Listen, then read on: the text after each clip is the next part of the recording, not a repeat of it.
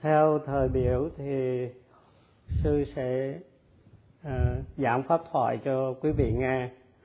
Tuy nhiên pháp thoại hôm nay không giống như những cái pháp thoại trước về cái phương pháp thực tập, nhưng là cái cảm tưởng của sư đối với khóa thiền ba mươi ngày được kết thúc một cách hoàn mãn. Và cái sự uh, thành công của khóa thiền là nhờ sự làm việc uh, chung và đoàn kết với nhau trong cái để mà tổ chức cái khóa thiền. Cái khóa thiền đã diễn tiến ba mươi ngày kể từ ngày đầu của tháng sáu cho đến ngày cuối cùng của tháng sáu, và khóa thiền kết thúc một cách hoàn mãn. Cái sự thành công của cái khóa thiền không phải chỉ nỗ lực của đơn độc của một cá nhân nào, nhưng là cái sự hợp tác của nhiều cái thành phần để mới có được cái sự thành công như vậy. Cái khóa thiền không thể thành công chỉ có một mình tôi, bởi vì một mình tôi không thì không thể thành công. Thì khóa thiền không chỉ thành công chỉ có một mình à, cô ta hay anh ta, bởi vì chỉ có một mình anh ta hay cô ta thì cũng không thể thành công. Và khóa thiền cũng không thể thành công chỉ có mình anh hay chị, bởi vì nếu chỉ có mình anh hay chị thì cũng không thể làm được. Khi mà tất cả mọi người cùng làm việc với nhau thì cái sự tốt đẹp và thành công của khóa thiền nó được xảy ra. Thì trong khóa thiền này à, chư tăng, Phật tử và mọi người cùng nhau làm việc thì khóa thiền mới được thành công như vậy. Do đó mà sự làm việc cùng nhau nó đưa tới sự mỹ mãn tốt đẹp của cái khóa thiền. The defilements raga, dosa, moha, lust, anger, delusion, gross, medium and refined should be removed. And in order to remove these gross, medium, refined form of defilements, connected, sorry, all to remove all the gross, medium, refined defilements through the practice of sila, samadhi, and panya. Such kind of practice is connected with the four requisites. Khi mà một người thực tập cái giới định huệ để loại trừ phiền não thì sự thực tập nó cần đến tứ vật dụng, gồm có thực phẩm, y phục, thuốc men và nhà cửa. Nếu không có tứ vật dụng thì khó mà thực tập, khó mà thành công được. Và có đầy đủ thực phẩm, y phục, thuốc men, nhà cửa thì cái sự thực tập mới có thể thực hiện một cách à, tốt đẹp. Có nghĩa là nếu không có à, tứ vật dụng thì khó mà thực tập được. Do đó mà người thiền sinh thì khi thực tập thì cái nhiệm vụ là phải cố gắng dập tắt cái phiền não. Và cái sự dập tắt phiền não là cái trách nhiệm chung của mọi người, không phân biệt tôn giáo, chủng tộc, quốc gia, vân vân. Trên thế giới thì có quá nhiều cái vấn đề phức tạp đưa đến khổ đau, cho nên mọi người cần có cái bổn phận để giải quyết những cái vấn đề này. Những cái trạng thái tham, sân, si, thô, trung bình hay vi tế thì cần phải được loại trừ bằng cái giới định huệ. Do đó mà cái sự thực tập thành công nó cần thiết thì phải nhờ đến tứ vật dụng. Để mà tận diệt phiền não à, thô tháo, trung bình hay vi tế thì cần có hai cái yếu tố. Thứ nhất là hiểu cái phương pháp thực tập. Thứ hai là nỗ lực tập đúng với cái sự chỉ dẫn trong khi cho đến khi thành công hay là thành đạt cái mục đích tâm linh của mình. Chỉ khi nào mà có đầy đủ hai cái yếu tố này thì sự thực tập mới được gọi là sự thực tập thành công. Thì đối với cái yếu tố thứ nhất thì chư Tăng đã hướng dẫn tất cả các thiền sinh dựa trên cái pháp hành mà Đức Phật đã dạy. Và cái sự hướng dẫn này là pháp thí hay là món quà pháp bảo mà chư Tăng đã trao tặng cho tất cả thiền sinh. Thì hàng ngày chư Tăng đã giảng pháp thoại cho thiền sinh nghe, và thiền sinh cũng có cơ hội trình pháp. Như vậy là thiền sinh được hướng dẫn cái sự thực hành một cách chu đáo. Thì yếu tố thứ hai là thiền sinh phải nỗ lực thực tập theo đúng với cái phương pháp đã được chỉ dạy. Do đó mà thiền sinh cần có sự hiểu biết về giáo lý, về phương pháp thực hành, cũng như nỗ lực để đạt được những cái kinh nghiệm qua cái sự thực hành của mình. Và nhờ cái sự thực tập có đầy đủ à, hai cái yếu tố này mà thiền sinh thoát khỏi cái hấp lực của phiền não, và nhờ do đó mà hàng ngày thì chư Tăng đã giảng pháp thoại cho thiền sinh nghe và sách tấn thiền sinh thực tập một cách tinh cần. Thiền sinh đến đây à, để tập thiền minh sát niệm xứ. Và khi mà tập thiền minh sát niệm xứ thì mình có thể có được một cái món quà vô úy, là món quà mà không cho không làm cho người khác sợ hãi, để mà tặng cái tha nhân. Thiền sinh được chỉ dạy phương pháp và thực tập theo đúng cái sự chỉ dẫn. Thì khi tập đúng và tùy theo nỗ lực mà người hành giả vuông bồi giới định huệ theo nhiều cái mức độ cho chính mình, để xứng đáng là một cái con người đầy nhân tính trong cái cuộc đời này, và cũng để xứng đáng với những gì Đức Phật dạy, thiền sinh phải nỗ lực thực hành để thành đạt cho được cái bậc thánh tu đà hoàn. Cái sự thực tập như vậy sẽ thăng hoa cái tâm tư của người hành giả, giúp cho người hành giả không đi sai lệch trên cái con đường vuông bồi giới định huệ, và nhờ vậy mà loại trừ tham sân si. Tập giới định huệ thì một người không chỉ không hại người khác bằng cái hành động, nhưng còn trong cái tâm ý của mình cũng không có cái chủ đích là làm hại người khác. Rồi người đó, rồi vị hành giả còn có sự hiểu biết rõ ràng về cái mục đích lợi ích cũng như cái sự thích nghi của mỗi hành động của mình. Có trí tuệ thì một người sẽ không muốn người khác đau khổ về tinh thần lẫn vật chất. Nên một người mà như vậy thì người khác khi tiếp xúc sẽ không cảm thấy à, sợ hãi.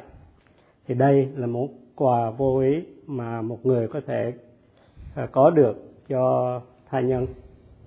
Và để có món quà vô úy tặng cho tha nhân thì một người hãy cố gắng khi hoàn tất những cái phẩm tính của mình qua cái con đường vuông bồi tâm linh, giới, định và huệ.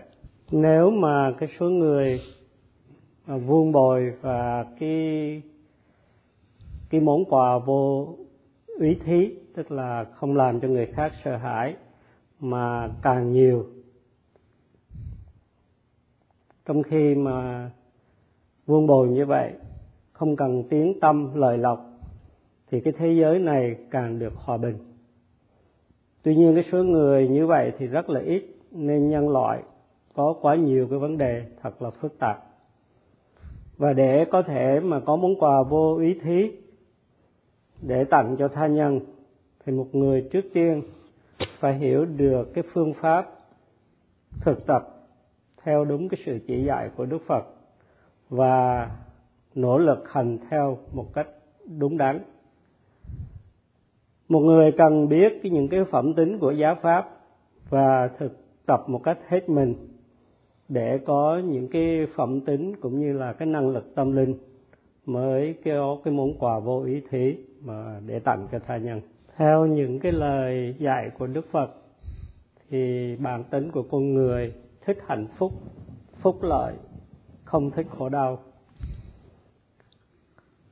Con người không thích khổ thân và không thích khổ tâm. Do đó cho nên những cái loại đau khổ này có những cái nguyên nhân cần phải được loại trừ qua giới, định và huệ. Để có được cái sự thoải mái trong thân, trong cơ thể cũng như cái hạnh phúc trong tâm thì thiền minh sát niệm xứ hay là tứ niệm xứ đã được Đức Phật dạy. Do đó mà biết cái bản tính của cái con người là không thích đau khổ, thích hạnh phúc thì chúng ta cần phải có cái lòng bi mẫn và từ tâm để không làm hại người khác. Chúng ta cũng là những cái con người của thành phần của nhân loại nên phải nỗ lực thực hành để loại trừ những cái khổ đau. Chúng ta nên nỗ lực loại trừ cái phiền não và cố gắng vun bồi những cái nhân cho hạnh phúc của mình và nhân loại.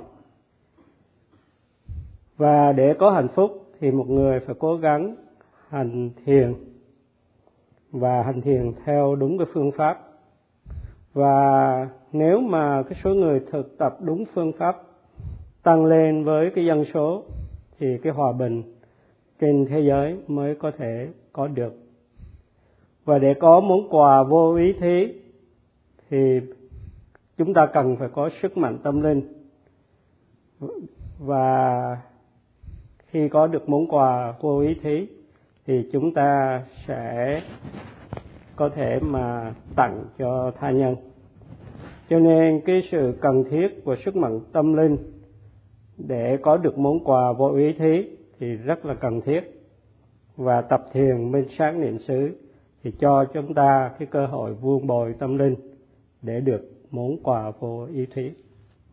Chúng ta thực tập để dập tắt phiền não và cái sự thực tập của chúng ta cần đến tứ vật dụng để cho chư tăng có thể tặng cái món quà pháp bảo cho Phật tử cùng thiền sinh thì Phật tử đã hỗ trợ tứ vật dụng và thiền sinh hỗ trợ chư tăng bằng sự thực tập của mình để đạt được cái món quà vô úy thí một cách đầy đủ và hoàn mãn. Cái ban tổ chức của khóa thiền đã hỗ trợ cho chư tăng để có cơ hội tặng cái quà pháp bảo cho Phật tử và thiền sinh thì được cái món quà vô úy thí một cách hoàn mãn. Thì đặc biệt là chị Kham có pháp danh là Visaka đã bỏ rất là nhiều công sức và tâm huyết để mà sửa soạn những cái thực phẩm rất là ngon và bổ dưỡng cho chư tăng cùng thiền sinh để có cơ hội tập một cách thoải mái và trôi chảy. Ngoài ra phòng ốc cũng được chuẩn bị chu đáo và khi mà thiền sinh có bệnh hay là không cảm thấy khỏe thì ban tổ chức cũng đã cố gắng hết lòng để cho thiền sinh được bớt đau để được thoải mái mà thực tập. Như vậy là Phật tử ban tổ chức đã giúp cho chư tăng cùng thiền sinh có được những cái cơ hội để mà có những cái món quà pháp bảo và quà vô úy thí. Phật tử cúng dường thực phẩm, đặc biệt là Phật tử Miến Điện cũng đã hỗ trợ rất nhiều cho chư tăng và thiền sinh. Và thấy cái sự mà rộng rãi của chư Phật tử như vậy thì sư rất là hài lòng. Và nhờ cái sự hỗ trợ như vậy mà khóa thiền được thành công. Khi khóa thiền thành công với cái những món quà pháp bảo của chư tăng và món quà vô úy thí do sự nỗ lực thực tập của các thiền sinh. Nhờ vậy mà cái khóa thiền ba mươi ngày à, kết thúc một cách rất là hoàn mãn. Chư tăng đã có được những món quà pháp bảo để ban tặng và thiền sinh cũng có được món quà vô úy thí một cách thành công. Trong quá khứ các khóa thiền cũng đã được thành công, hiện tại thì khóa thiền cũng đang thành công, thì sư cũng chắc là tương lai những khóa thiền như vậy cũng sẽ thành công. Bởi vì cái sự làm việc cùng nhau, hợp tác, nó đưa đến cái sự thành công. Khi làm việc phục vụ cho giáo pháp thì cần phải làm việc một cách đoàn kết và từ tâm để xứng đáng là những cái con người thật sự biết giáo pháp.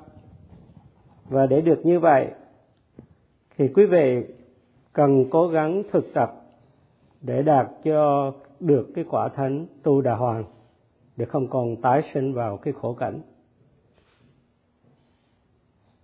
Chúng ta cần biết là phải thực tập để loại trừ tất cả các khổ đau và ô nhiễm, cho nên dù đã đạt được cái quả thánh tu đà hoàn cũng không nên mãn nguyện, mà phải còn cố gắng hơn nữa để cuối cùng đạt được cái mục đích tối cao là dập tắt hoàn toàn phiền não và giải thoát. Khi mà chúng ta gặp đối tượng chúng ta ưa thích hoặc là không ưa thích thì chúng ta cần nhớ là chánh niệm ghi nhận ngay tức khắc.